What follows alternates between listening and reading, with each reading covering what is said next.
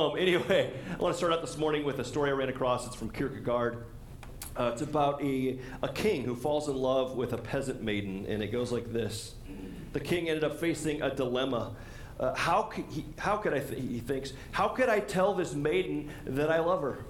And assuming that I can communicate my affection, how would I know for sure that she loves me in return? The very fact that he was a king, that he's rich, that he's well known, that he's powerful, was sort of a barrier to real love and love's acknowledgement.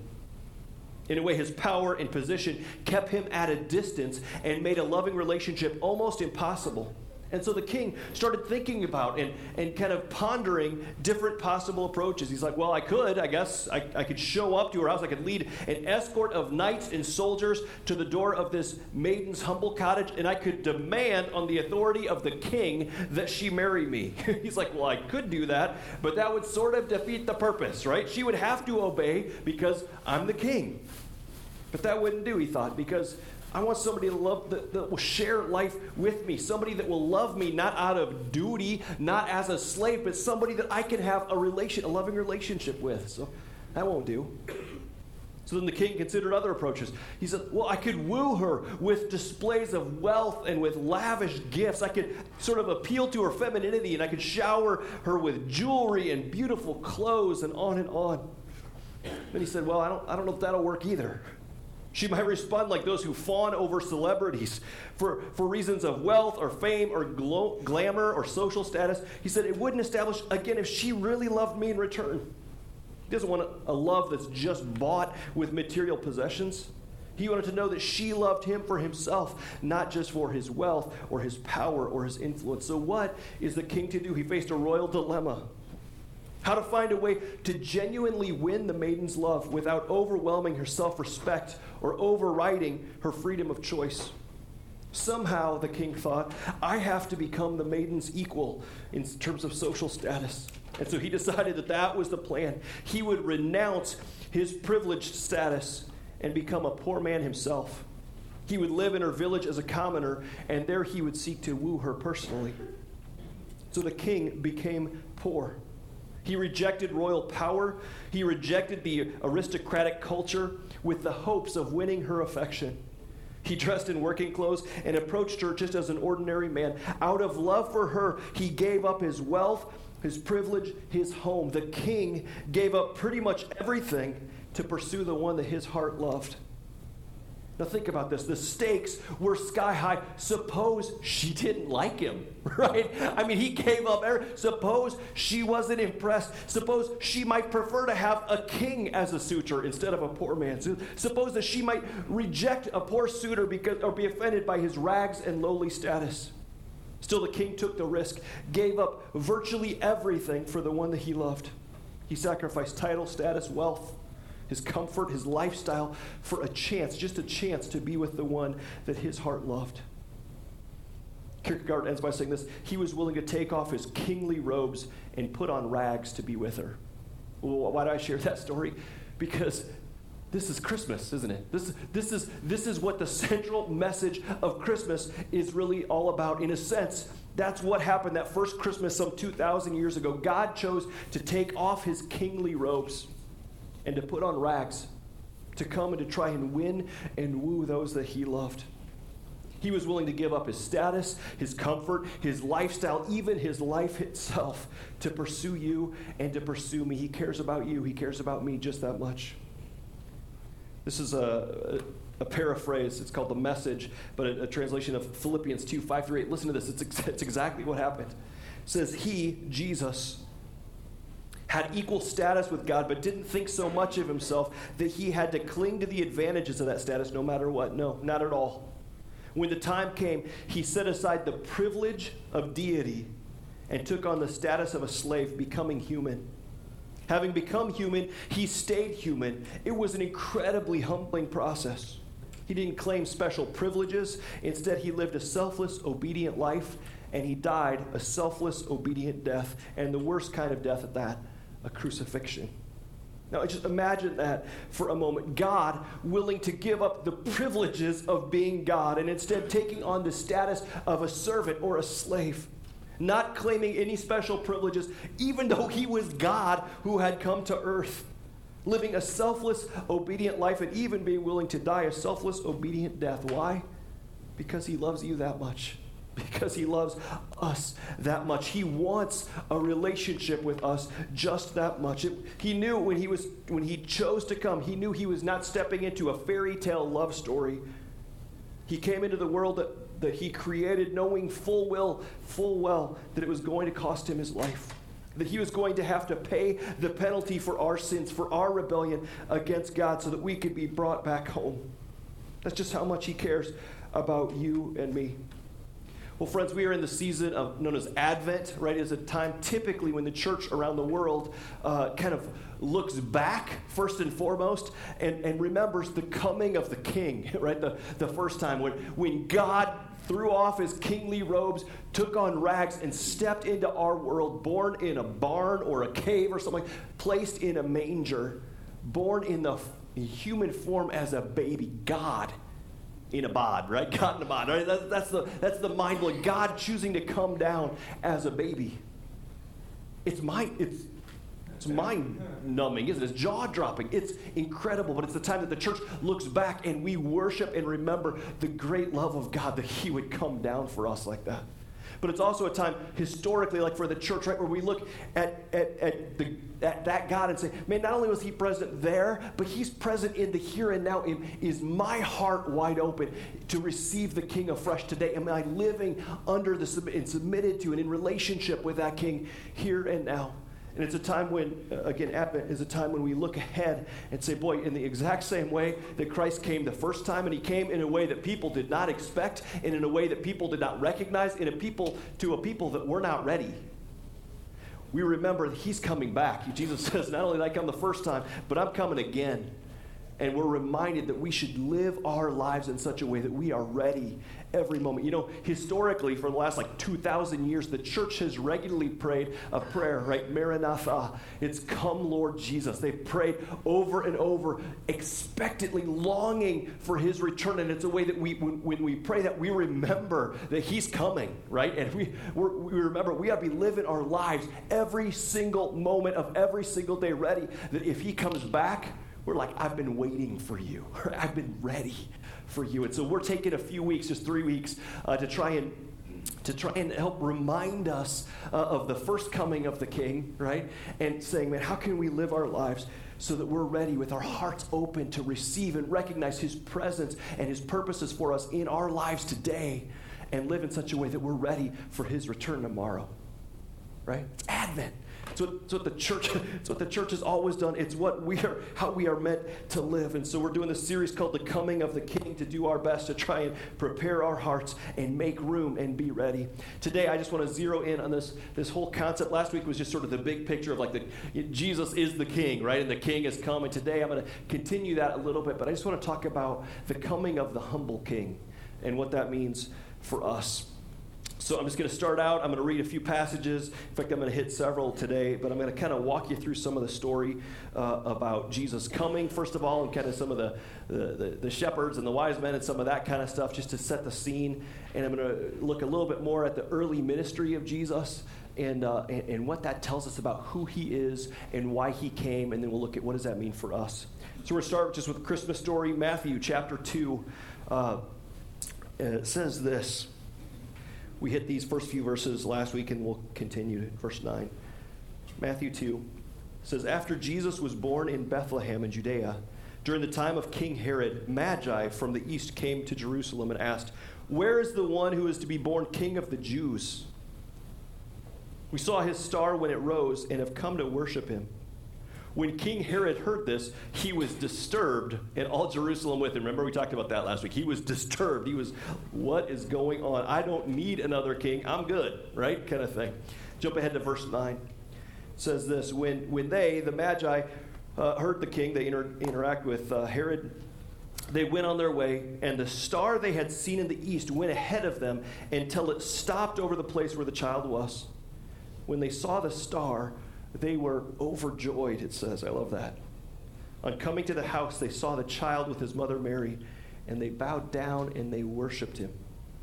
Then they opened up their treasures and they presented him with gifts of gold and frankincense and myrrh. And having been warned in a dream not to go back to Herod, they returned to their own country uh, by another route. So we'll start there. When they saw the star, they knew that the king had been born and they sought him out. They came, they followed the star, discontent to just worship from afar. They traveled for days, maybe weeks, maybe longer, maybe even months through the desert until they found him. And when they did, it says their response is they were overjoyed. And when they came to the house, they bowed down and they worshiped him. Isn't that great? They bowed down and they worshiped him. Who do you bow down in front of? You bow down before a king. You bow down before God, right? You bow down and, and you worship. It's a sign of submission. It's a sign of surrender. It's a sign of saying, You are my king. It's a sign of worship that they're doing in front of this. They bow down and they worship, it says. You are my king, Jesus. You're greater than I. I am your loyal subject. You are my king. It's what you do before a king is that you bow. And then they offer them treasure, right? They offer them uh, gifts. And the first one is they offer him gold. And we've talked about this in years past, but gold is a gift that historically you would give to a king. It's a way of proclaiming this is who this child is. He is a king. And the next one says they gave frankincense, which is interesting. It, it's a kind of incense that was used to burn in the temple. It signified the presence of the living God. Right? And so they're saying, This is the king. He gives the next gift, the frankincense. It's sort of a symbol of saying, almost like, Hey, man, this is a king, but he's a different kind of king, right? This is the God king. And the third thing is they give us myrrh, right? It's odd gift to give to a baby. It's used to embalm someone after they died. Isn't that weird? You're like, so what is? This, this is no ordinary king. This is no ordinary king. It's the God King, right? That came down to live and to die. And they bowed down and they worshiped him and they presented these gifts. And they leave changed. They leave and find another route home. I think it's interesting. This is just a freebie more than anything, but I, even in this, this whole imagery uh, of these wise men or these magi uh, kind of people that, that we're talking about here. It's a picture of what real worship is, right? Bi- from a biblical perspective, like, like, I said, just a freebie, but worship is, is lips given in praise. It's like expressing our praise and our gratitude to God. It's lives that are surrendered as we bow before and we say, We're going to live for you. You're our king. What do you want me to do? Right? Kind of thing. And it's an offering, it's, it's taking that which is most dear and precious to us and giving it back biblically speaking, it's a picture of worship. It's what real, these, these magi get it, and they offer themselves, they give praise to God, and they bring a gift to give the newborn king. It's a picture of worship. Lips, lives surrendered, in an offering. They worship the king. Let's keep going. They chose to pursue this king, and they journeyed from afar led them face to face with the King of Kings and the Lord of Lords. They bowed down before the living God. They submitted themselves to him and to his kingdom, and they left changed men. Probably like the shepherds, I would guess. They leave praising God, being filled up and overflowing with joy, having had the opportunity to see the King and experience the King face to face. Pretty cool. Now, king, again, historically, somebody that has power, somebody that has authority, somebody that has an army, right? Somebody that has a kingdom, some of those kinds of things. And in that day, a king was somebody that provided for his people and protected them. Their armies would go out and defend the people of the land. A good king was seen as a judge and a lawmaker, somebody that brought justice and peace to the land. See that the people are treated fairly. And Jesus is all of these things and more. He came as the king. He's referred to, like we talked about last week, as the King of Kings and the Lord of Lords. He's above. He is even more powerful. He has more authority than all of the kings and the lords in our world. However, we start seeing that he was not just like any other king. Instead of being served, he came to serve others. Instead of elevating himself, he seemed to stoop down and wash feet. Instead of having armies that were there to protect him, he would willingly come and give his own life to save and rescue his people. What kind of king does that? What kind of God does that? All over God's book and throughout Jesus' life and ministry, throughout the, the other gospels, we start, we start reading that Jesus is the king. But from the prophets and the gospel writers and the wise men, even the magi, we start also recognizing, yeah, but he's not a king like, like the other kings. He is no ordinary king. There was something different about him. We move on and start, start uh, moving into the early ministry of Jesus. Jesus goes out to get baptized by John. And right after he comes up out of the water, what happens? Do you guys remember? The heavens open, right? Dove descends, and then what happens? There's a voice that calls from heaven. God speaks. And I want you to listen to this. I want you to listen. This is from Matthew 3 16 through 17. It's fascinating. So it's, he, he actually quotes a couple different places in the Old Testament. It says this, uh, verse 16 As soon as Jesus was baptized, he went up out of the water. At that moment, heaven was open. He saw the Spirit of God descending like a dove and lighting on him. And then a voice from heaven says this It says, This is my Son whom I love. It's interesting. It's a direct quotation from Psalm 2:7. It's known as an enthronement psalm. Every time there was a new king that was uh, anointed in Israel, they would read from Psalm 2, Psalm 2:7. It's a way of saying, This is the king, right? It's a proclamation. This is my son, God says. This is the king that has been promised, whom I love. Let's go on. With him I am well pleased. That's, that's, it's a quote from Isaiah 42. It's a passage talking about the suffering servant, the, the one that was to come, the Messiah, so to speak. So even God the Father is saying, Yes, this is the king that I am sending, but he is unlike any of your kings. He's unlike Caesar Augustus, who reigns with war and sword and force and pomp and circumstance. No, this is the humble king. This is the suffering servant king. This is the God king. His name is Jesus. He is unlike, he is better than and superior. He's the King of kings, but he is very different from any other king you may know. Let me go back and I want to read from that Isaiah 42 uh, passage a little more that he's referencing in that. Uh, let me just read verses 1 through 8 because again this is it's a, again another prophecy passage pointing ahead to this this king that was coming named jesus and it says this isaiah 42 1 through 8 here is my servant whom i uphold my chosen one in whom I delight. I will put my spirit on him, and he will bring justice to the nations. Right? That's what, that's what a king does. We just talked about. Verse 2 uh, He will not shout or cry out or raise a voice in the streets. I love verse 3, by the way. A bruised reed he will not break, and a smoldering wick he will not snuff out. Great phrase. He's just saying, man, for those of you that are broken, for those of you that feel like you're on the edge, I will not snuff out what, what's there. I will not break you in that kind of way. I will not put, uh, in fact, it's for you that I've come. Keep listening. Second half of verse 3 says, In faithfulness he'll bring forth justice. Verse 4, he will not falter or be discouraged till he establishes justice on the whole earth. In his teaching, the islands will put their hope. This is what God the Lord says, the creator of the heavens, who stretches them out, who spreads out the earth with all that springs from it, who gives breath to its people and life to those who walk in it. I, the Lord, have called you in righteousness. I will take hold of your hand. I will keep you and will make you to be a covenant for the people and a light for the Gentiles, to open eyes that are blind, to free captives from prison and to release from the dungeon those who sit in darkness. I am the Lord, that is my name. I will not yield my glory to another or give my praise to idols. Now, crazy cool passage, by the way.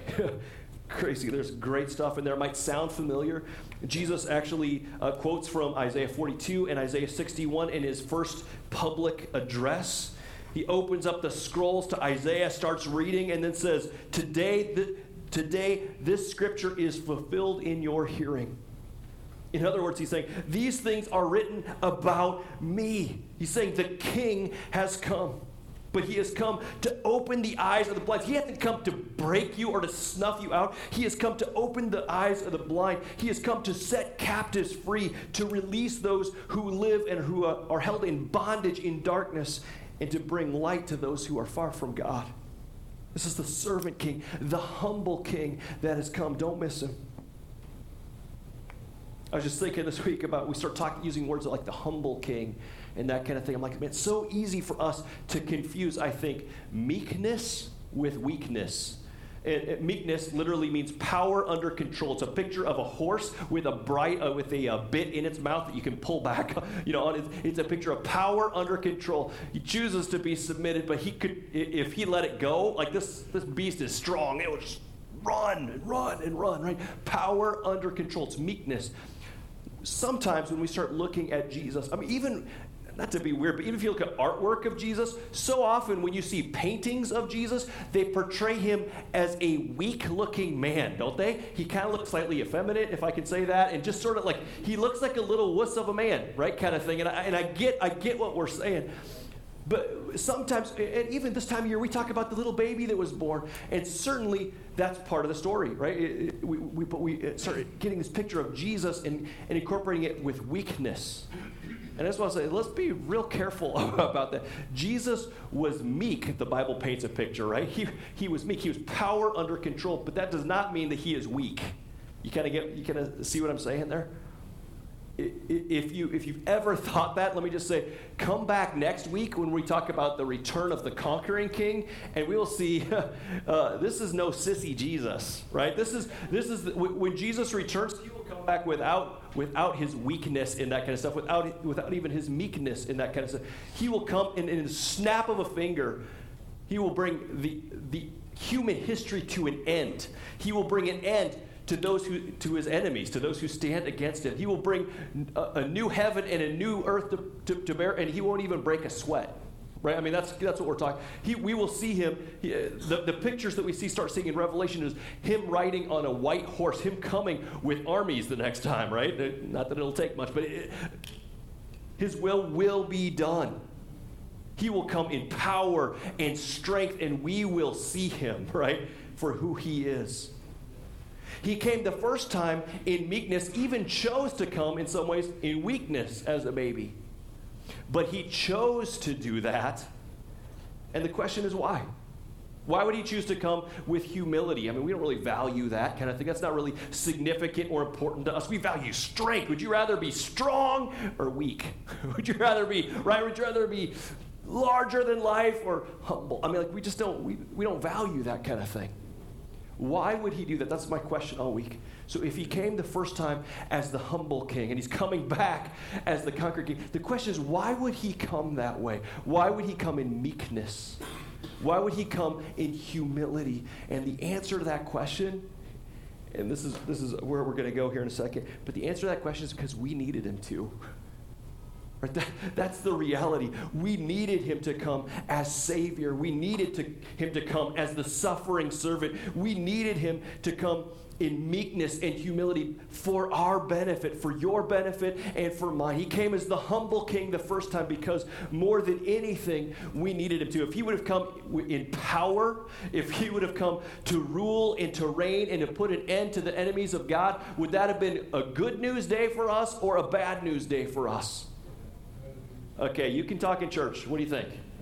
That would have been horrible news for us, right? Uh, uh Isaiah 53. Let me listen. Let me just kind of do the, do these couple of verses from there. This too is a prophecy about the suffering servant, about what this king Jesus would look like. Let me just, uh, verses 4 through 6 and 10 through 11, I'm just going to give you a snapshot here. It's talking about Jesus, just a, a, heads up, right? Surely he, Jesus, he took our pain and he bore our suffering. Yet we considered him punished by God, stricken by him, and afflicted. But he was pierced for our transgressions, he was crushed for our iniquities and sins. The punishment that brought us peace was on him, and by his wounds we were healed. Look at verse 6. Where do we stand uh, before Jesus came the first time? We all, like sheep, have gone astray. Each of us has turned to our own way, and the Lord has laid on him the punishment that we deserve, the, the iniquity of us all. Jump ahead to verse 10.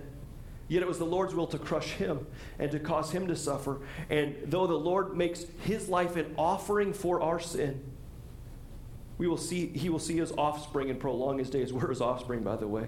And the will of the Lord will prosper in his hand. After he has suffered, he will see the light of life. What does that mean, by the way? He'll see the light of life. He'll what? He'll live again, right? He'll see the light of life and be satisfied. By his knowledge, my righteous servant will justify many. Justify makes us just as if we never sinned. He will justify many and will bear their iniquities. You kind of see the picture here? Jesus came the first time as the humble king to save us, right? Because we had all gone astray. We had all walked away from God. We'd gone our own way. We'd wandered into sin and darkness, into pits, into addictions, ruts of sin. This is every man's story. It's every woman's story. We were once far from God. We'd gone astray. We were guilty of sin. If Jesus had not have come as the humble king, if he wouldn't have come to save us, but would have come with judgment and righteousness and power, if the battle lines would have been drawn up, we would have stood on an opposing side of God. We would have stood opposed to the conquering king, and we would have died. We would have been headed for hell. It would have been a very bad news kind of day. Right? We all, like sheep, had gone astray. We'd all turned away. But instead, the suffering servant, the humble king came and he took what we deserved. And as a result, there's good news. And this is the good news that we find in Christmas. Luke 2, or 2 10 through 11. The angels put it this way Don't be afraid. I bring you good news of great joy for all the people.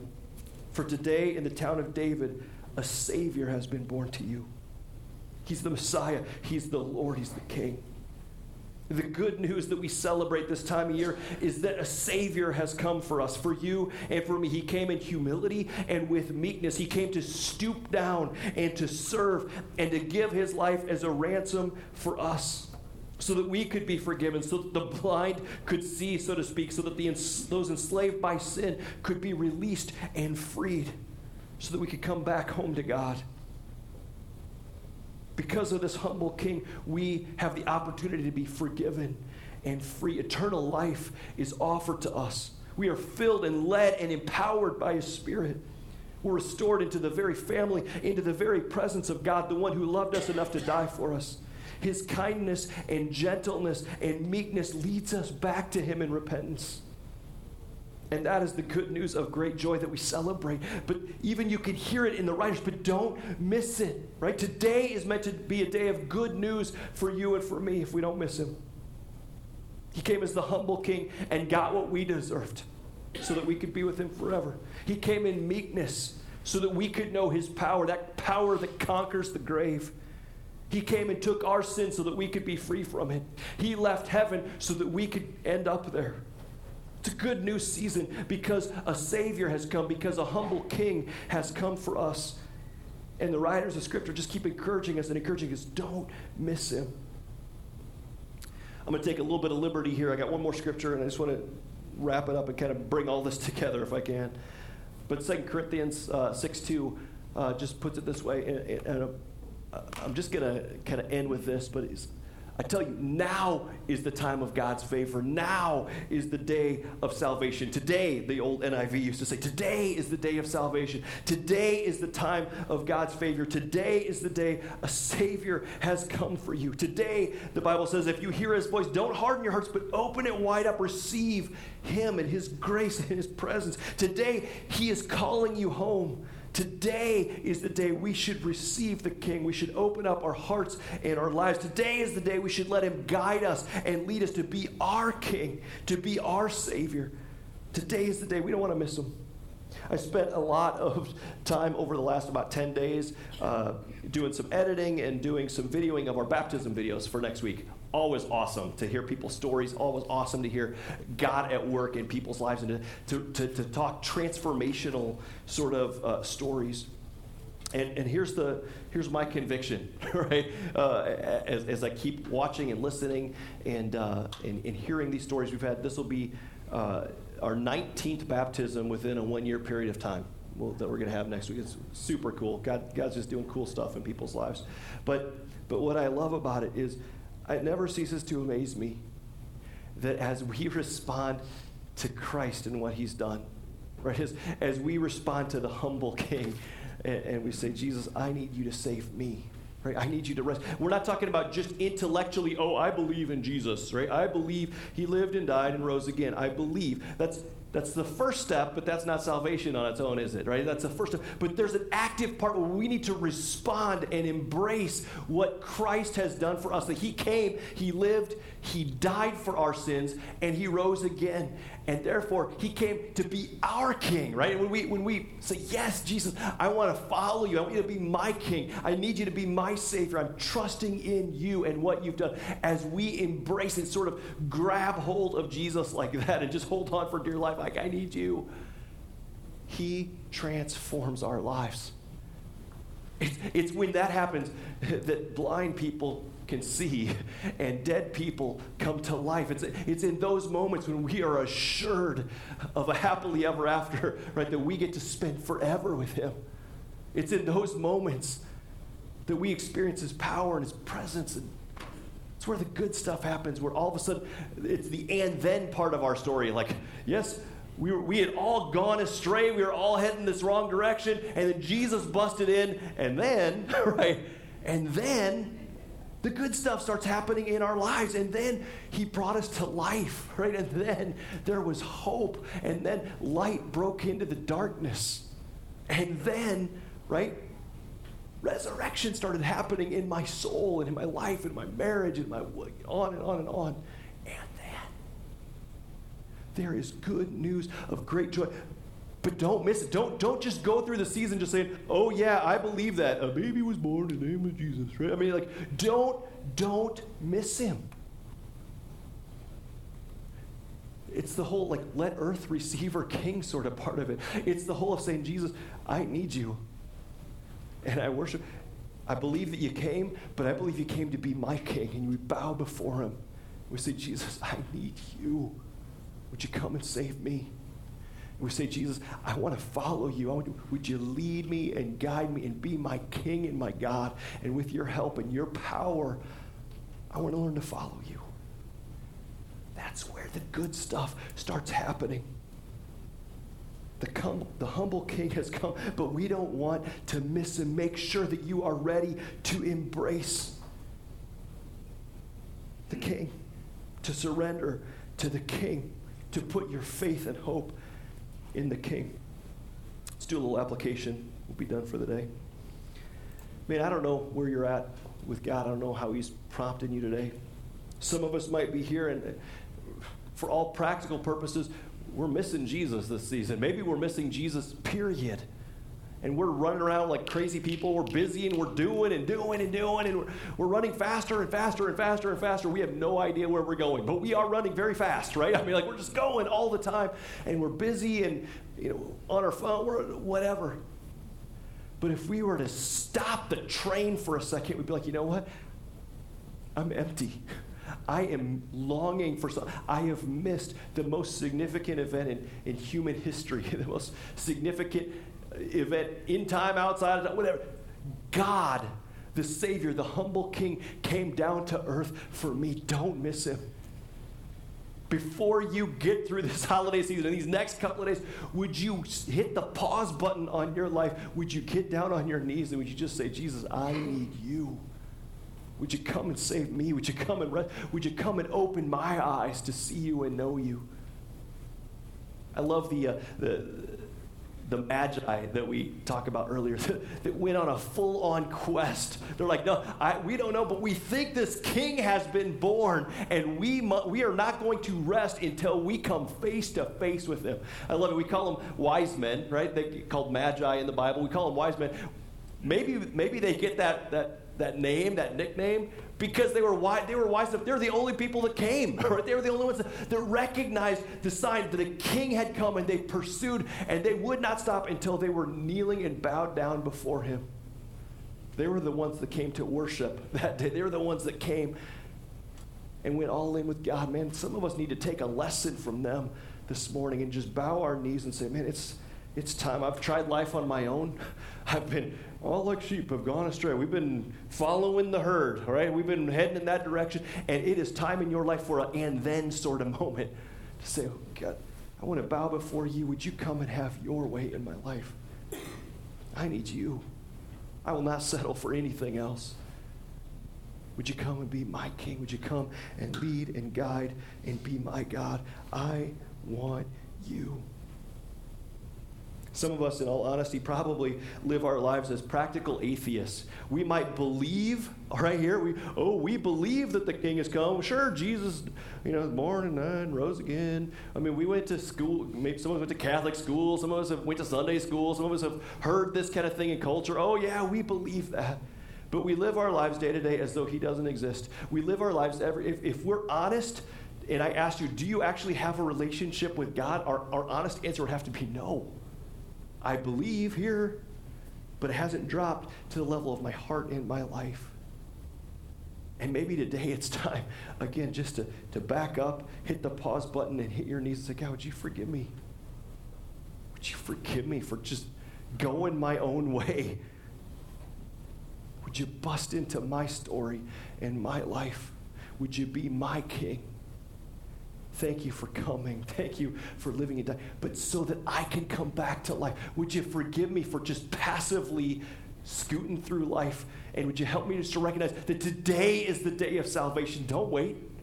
Today is the day for God's favor. He has flung open the, the gates of heaven and invites you in. He says, Do it today. Don't miss out. Don't miss out on why He came or what He came to do. He has stuff in store for you today. Today, if you hear his voice, don't harden your hearts. Don't miss him. Instead, bow and receive the king.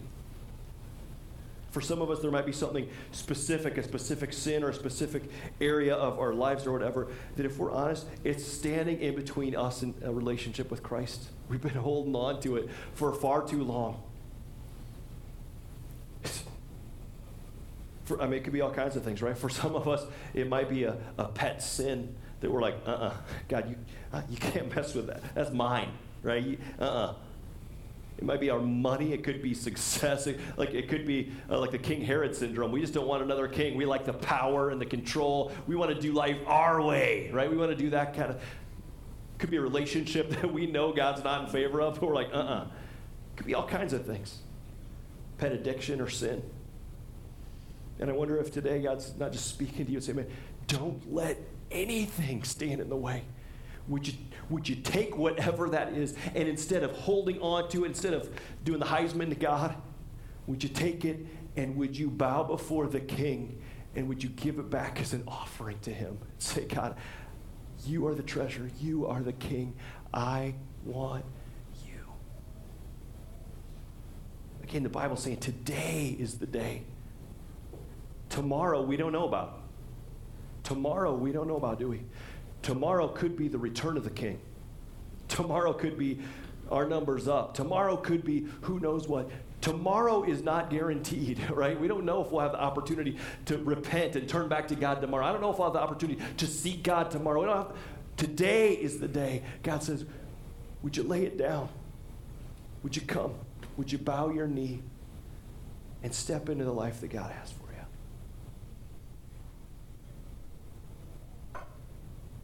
There's good news of great joy. The gospel writers tell us good news of great joy that is for all people today, that is offered to you and to me today because a Savior has come. The humble King has come. He has come to open the doors to his kingdom, to bring salvation to all people if you and I would just receive the gift. Let's close in prayer.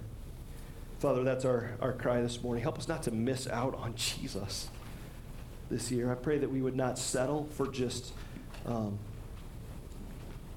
for just intellectual information about a Savior coming. I pray that we would not settle for uh, for just coasting through life, coasting through Christmas, for just being our own king or our own whatever. Forgive us, God, instead. I pray that you would open our eyes to the coming of the King for us. Lord, I pray that we would bow our knee before you, that we would receive the life and the, the gift of salvation that you offered to us because of Jesus. I pray that you'd bring us to life. That this could be the and then sort of part of the story, that you would bring salvation and new life, forgiveness come busting into our hearts and lives as we uh, cling to you, Jesus. as we bow before you and say, Come and be my King. Come and be my God. Come and be my Savior, God. I need you.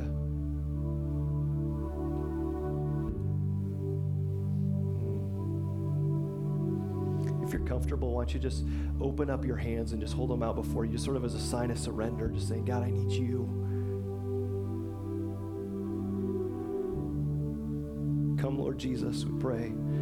Maranatha, come, Lord Jesus. Come into our hearts today. Come into our lives today. We need you.